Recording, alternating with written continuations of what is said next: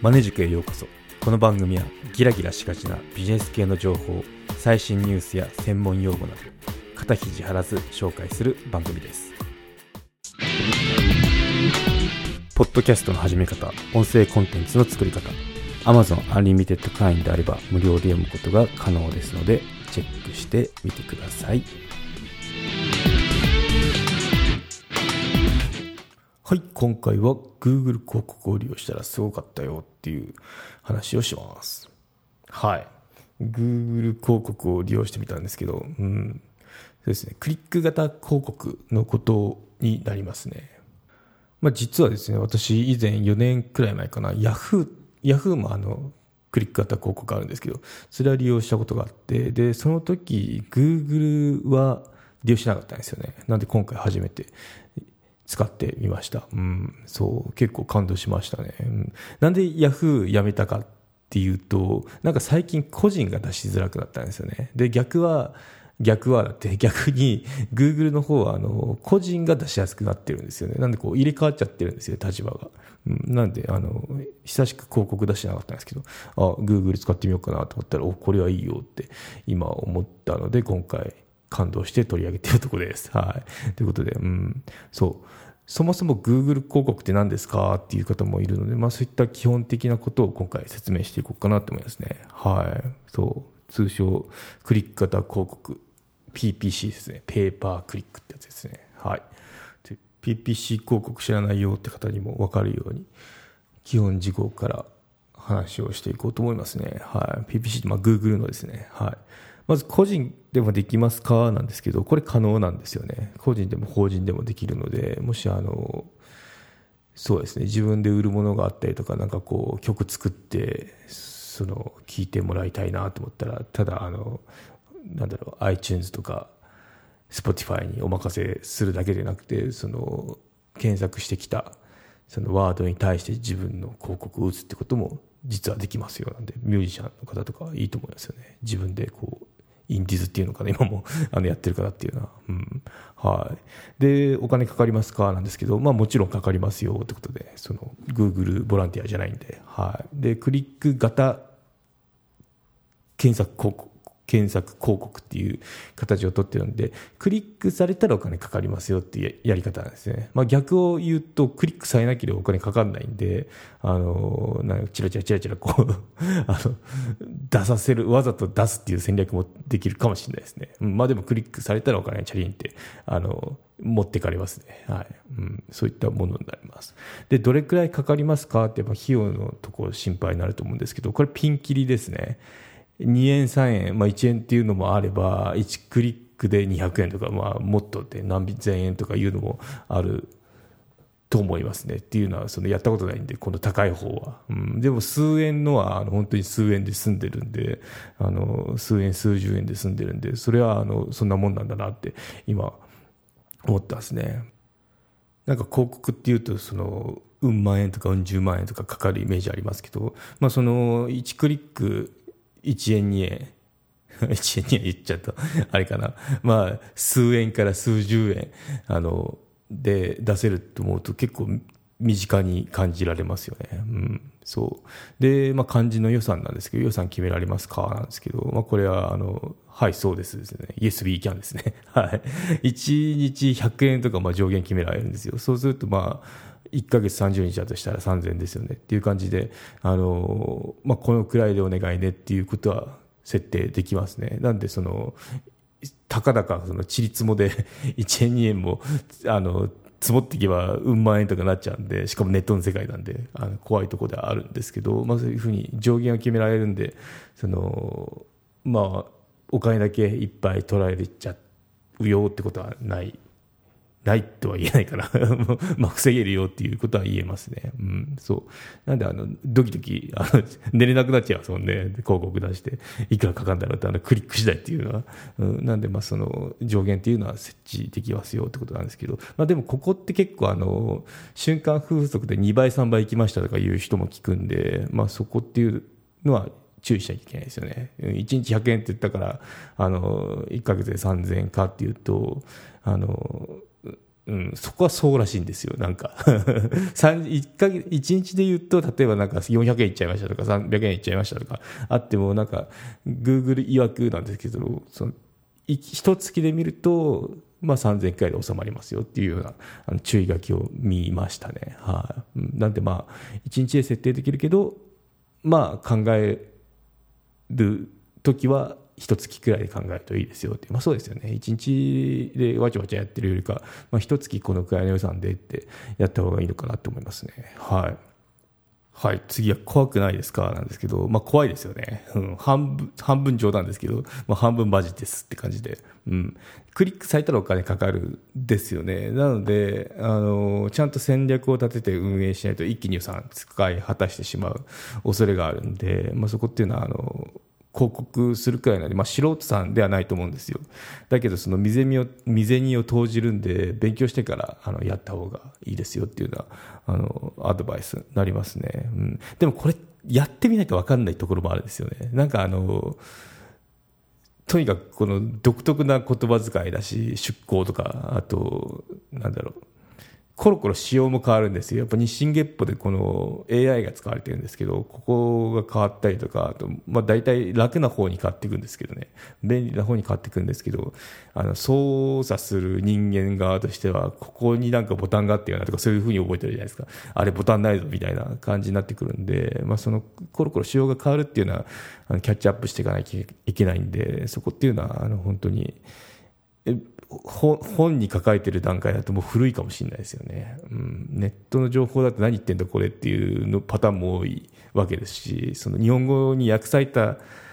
がためになんか難しくなってるっていうところもあるし、英語でもそもそも分かりづらいな、この表現っていうのもあったりするんで、うん、なんかもうこの独特なその雰囲気になれる必要があるかなって思いますね。うん、で、そうですね、まあ勉強もほどほどで、まあやってみるっていうのが半々くらいですよね。勉強して、まあお金かかるよってどこのポイントでお金かかるんだろうっていうのはちゃんと把握しておかないと把握していかないと、その、使った瞬間にお金なくなっちゃうとかになってくるんで、うん、まあ、予算ちゃんと1日上限設定できるんで、まあ、安心っちゃ安心なんですけどね。まあ、ぼーっとしてると、あの、やばいですよ。ちゃんとあの、メンテをしていかないと、どんどんその、本、本来そんなに、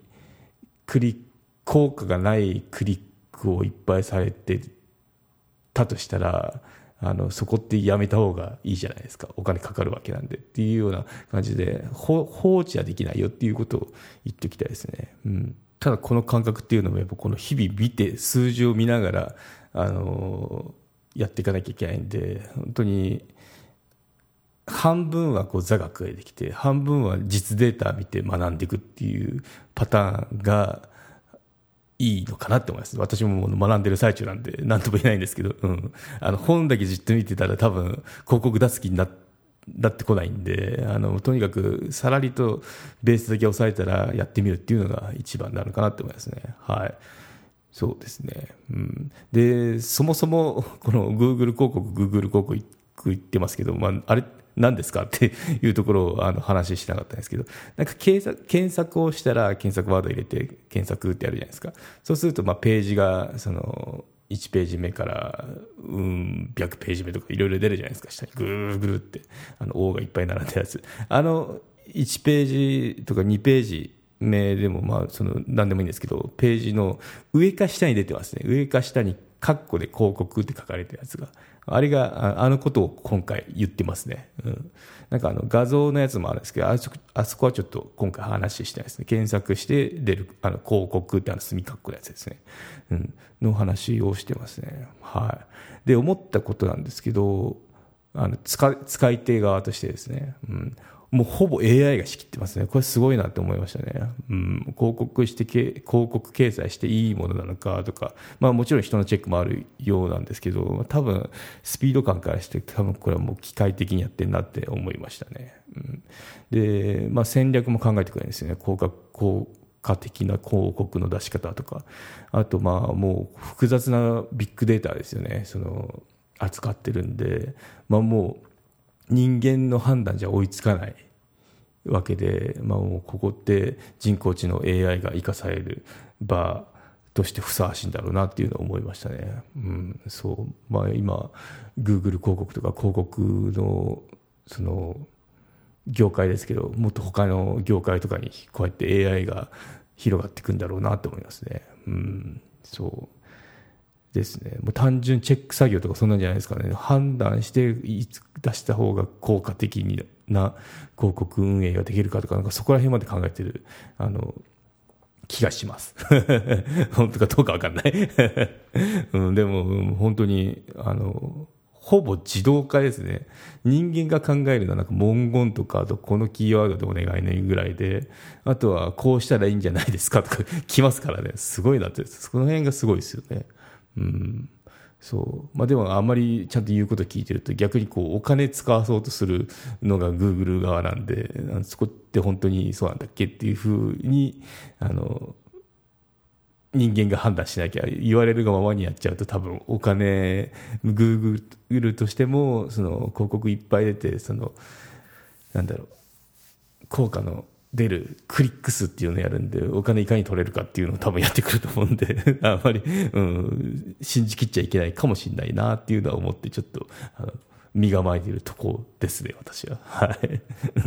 まあそんな感じで。うん、で、思ったのが、まあ、個人事業主こそ良い手段ですね、この Google 広告。うん、で、マスじゃないじゃないですか。ニッチを攻めてる事業だと思うんで、個人事業主とかフリーランスは。なので、しかも地域限定とかなってくると、あのー、マッチしてるサービスかなって思いますね。あと、まあ、副業だとしても、ネットで何か売ってる人っていうのは絶対、あの、いいと思いますね。やっぱ作っってから売るっていう努力って大事なんで、そこができるのはその売るっていう努力で使えるツールだなって思いましたね。はい。